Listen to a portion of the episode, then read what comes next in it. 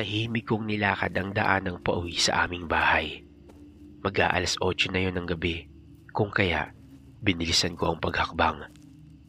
Maliwanag naman ang buwan, kaya hindi na ako gaanong nahirapan sa pagbaybay ng landas ng aking tinatahak. Ramdam ko ang pagod dahil sa aking maghapong trabaho. Kahit may agam-agam sa loob ko na may hindi magandang mangyayari, nagmadali ako sa paglakad. Hindi ko mawari kung bakit parang may mga matang nakatitig sa akin. Gayong mag-isa lang naman ako. Pinilit ko na lang na iwaksi sa aking isipan ang mga ganong bagay at itinoon ang pansin ko sa aking madadatnan sa aming bahay. Sana nakapagluto na si ate ng aming hapunan. Sambit ko sa aking sarili, sabay haplos sa aking kumakalam na tiyan. Napalunok ako ng aking laway nang mapansin kong papalapit na pala ako sa isang hanging bridge na dadaanan patungo sa aming baryo. Sa hindi ko malamang dahilan, kinabahan ako nung may naaninag akong taong nakatayo sa gitna ng tulay. Hubot-hubad. Inisip kong baka aswang yon dahilan para magsitayuan ang aking mga balahibo. Nag-alangan ako sa pagpapatuloy, subalit parang may sariling buhay ang aking mga paa. Nagpatuloy ako sa paghakbang. Dinig na dinig ko ang pagtibok ng aking puso. Tumagaktak na rin ang aking mga pawis dahil sa kilabot na aking nararamdaman. Noong nasa tulay ako, pilit kong sinipat ang taong nakatayo roon. Subalit, binalot ng ginaw ang buo kong katawan nung nawala iyon sa kanyang kinatatayuan. Hindi ko alam kung saan iyon napunta. Dali-dali akong naglakad dahil sa sobrang takot. At noong umabot na ako sa bahagi kung saan nakita kong nakatayo ang lalaki, napako ako sa aking pwesto. Wala na ang hubot-hubad na taong iyon. At ang tanging naroon ay ang balat ng tao. Kumpleto ang buong balat mula ulo hanggang paa. Tuluyang nanamlay ang buo kong katawan at panandalian akong nawala sa aking sarili dahil sa sindak. Hindi ko alam ang aking gagawin, lalo pa nang mapansin kong presko ang nasabing balat. Nang matauhan ako, ay muli akong nakaramdam ng matinding hintakot dahil sa nakikita ko. Kahit na nasa gitna ako ng hanging bridge, ay hindi ako nagdalawang isip pa na tumakbo ng matulin. Wala akong pakialam kung ilang beses akong madapa dahil ng mga oras na iyon ay ang tanging makauwi lamang ang ninanais ko. Tumakbo nga ako ng walang lingon-lingon hanggang makarating ako sa kabilang pampang. Noong makaalpas ako sa tulay, kahit papaano ay nabunutan ako ng tinik sa aking lalamunan. Pero dahil hindi pa nawawala ang aking takot, ay muli akong kumaripas ng takbo patungo sa direksyon ng aming bahay. Hingal na hingal ako pagdating sa tapat ng aming tahanan. Kaagad kong kinatok ang pintuan. Subalit natagalan pa bago iyon buksan ni ate. Kung kaya, tinawag ko siya ng tinawag. Hanggang sa pagbuksan niya na ako. Nang makita niya akong humahangos, ay matagal siyang napatitig sa akin.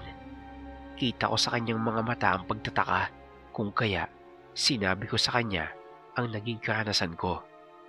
May balat ng tao roon sa tulay. Noong, noong una, nakita ko may humutubad na lalaki. Pero nung makalapit ako, wala na siya. Tapos, doon, doon mismo sa kinatatayuan ko, ay naroon yung balat ng... Bigla ako natigilan sa pagsasalita noong nakita kong dahan-dahang kumurba ang ngiti sa kanyang mga labi.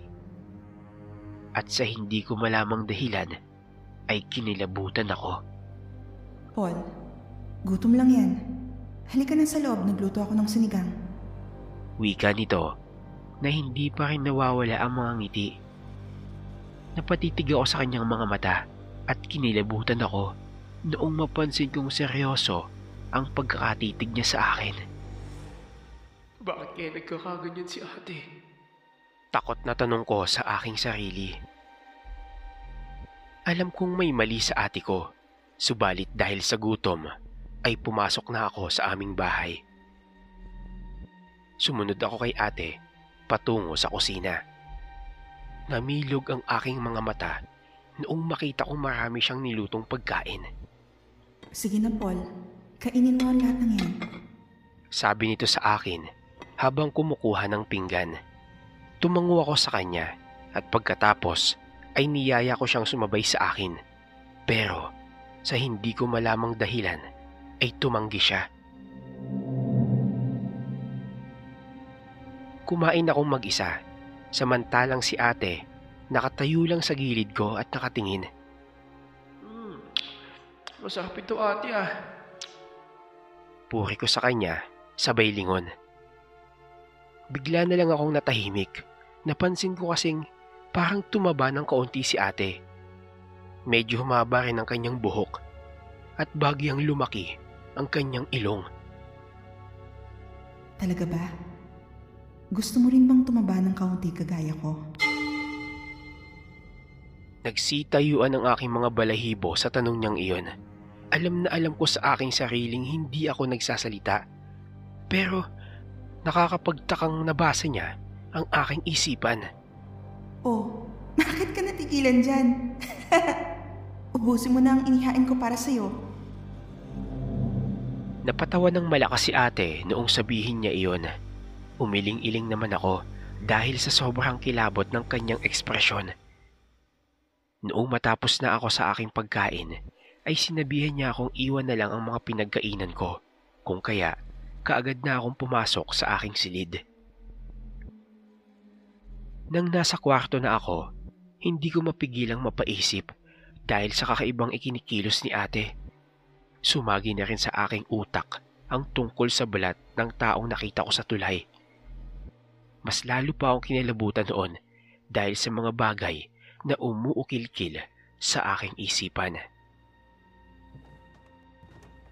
Bigla na lamang akong napahiga at nagkunwaring tulog noong marinig kong may mga yabag na papalapit sa aking kwarto. Ilang saglit pa ay tinawag ako ni ate sa kinakabahang tono. Hindi ako sumagot. Bagkos, ipinagpatuloy ko ang aking pagtutulog-tulugan hanggang sa tuluyan na ako nakatulog.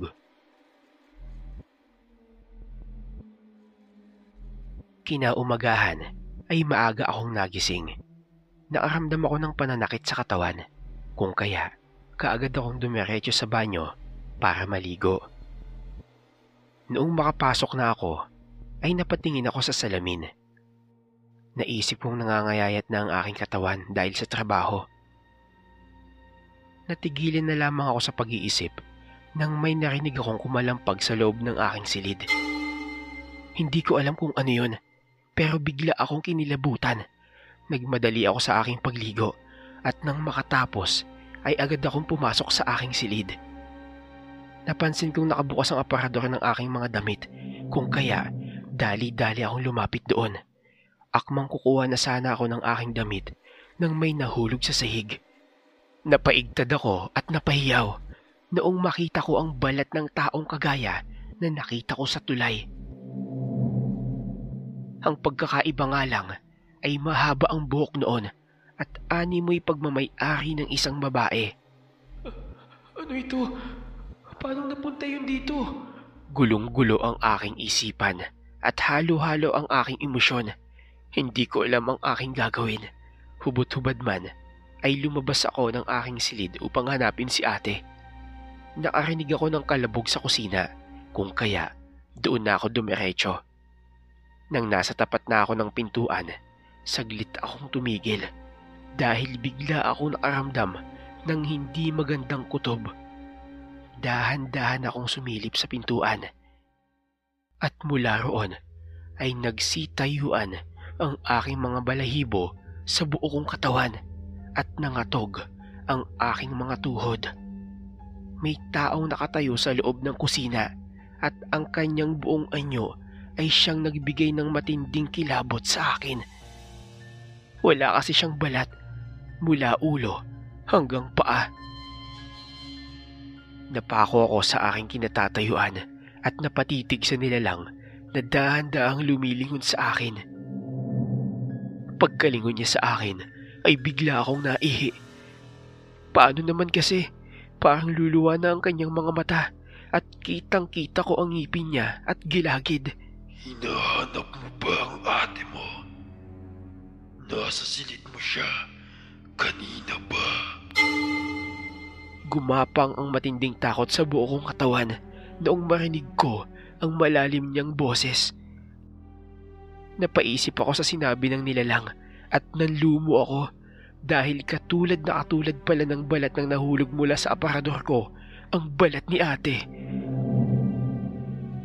Pinilit kong gumalaw upang makabalik sana sa aking silid pero dali-daling lumapit sa akin ng nilalang hinawakan niya ako sa aking balikat at saka nagsalita.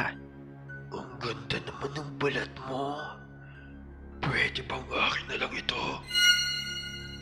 Pagkawikan noon ng walang balat na nilalang ay nanigas ang buo kong katawan. Sinubukan ko pang magpumiglas subalit hindi ko nagawa. Walang ano-ano ay nakaramdam ako na parang may naguhubad sa akin. Daan-daan iyon hanggang sa naramdaman ko ang kakaibang lamig sa aking katawan. Ilang minuto pa bago tuluyang rumihistro sa aking utak ang nangyari. Wala na akong balat. At lumipat na iyon sa katabi kong nilalang na nakangisi. Habang nakatitig sa aking kabuuan. Anong ginagawa mo sa akin? Tanong ko sa kanya. Hindi siya sumagot. Sa halip ay hinaplos-haplos niya ang balat niyang pagmamayari ko. Anong uri ka ng nilalang? Bakit mo kinukuha ang mga balat ng tao at basta-basta mo nalang iniiwan? Sunod-sunod na tanong ko sa kanya sa pamamagitan ng aking utak. Napatawa siya ng malakas na animoy nababasa niya ang laman ng aking isipan. Bago pa ako makagalaw, ay hinawakan niya ako sa aking tiyan. Tuluyang nagdilim ang aking paningin noong magsipaglaglagan ang aking mga lamang loob sa sahig. Bago tuluyan, nawala ang aking kamalayan. Narinig ko ang paghabhab ng nilalang sa aking naman loob.